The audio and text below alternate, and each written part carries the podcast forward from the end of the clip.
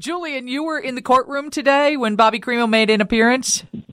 That's right, Lisa. We were there. Uh, he had his formal arraignment, and uh, through his public defender, he pleaded not guilty. And what is the thought process? I know you're not his lawyer, but he did at some point admit to these crimes, correct? Yeah. Um, initially, there were reports that he had confessed uh, to these crimes. Um, but uh, you know, the the proceedings today were, were just the formal arraignment uh, on these charges. Uh, 21 first degree murder counts, 48 counts of attempted murder, 48 counts of aggravated uh, battery. Uh, but he has a public defender. He his family has not appointed a defense attorney uh, to defend him, so it's not clear, you know, what their next move is. Uh, Eric Rinehart, uh, the Lake County State's attorney, uh, we talked to him afterwards, and we asked him about are, are there any discussions for any potential plea deal, maybe to avoid a trial. Uh, and and Rinehart would not comment on that. Um, you know, this is still an unfolding investigation.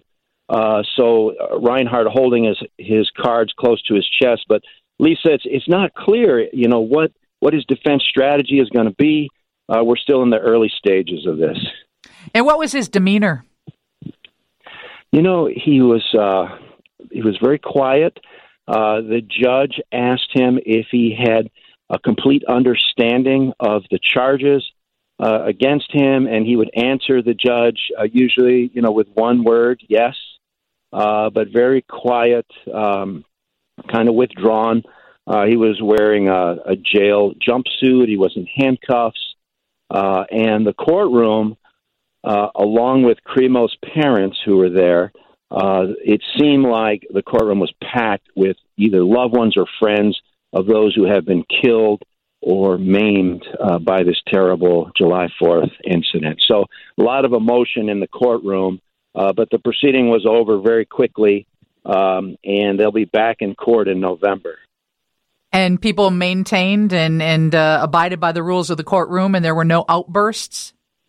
Uh, there, there were not any outbursts. Uh, the Lake County uh, sheriff's bailiffs uh, were very careful to, to let everybody in the room know that they weren't going to tolerate any outbursts. Very heavy security here at the Lake County Courthouse today. Um, I guess the uh, prosecutors and the sheriff just wanted to make sure that everything went smoothly. Did he have on leg shackles too? You know, from my vantage point, for I was in the jury box and I could not see his feet. Uh, mm-hmm. Could only see his wrists uh, with the handcuffs on. Uh, but you know, it, it's typical uh, when they're transporting or bring, bringing prisoners over from the jail to the court complex that they do wear leg irons as well. Well, thank you for giving us an update since we couldn't be in that courtroom alongside you, but you certainly painted a picture for us, and I'm intrigued as to what their eventual deal will be. You know, if there is a plea deal or he pleads insanity or whatever it might be, it's in, in, will there ever be any, um, background on, or, or proof that he really did admit or confess to these, these shootings, these crimes, these murders?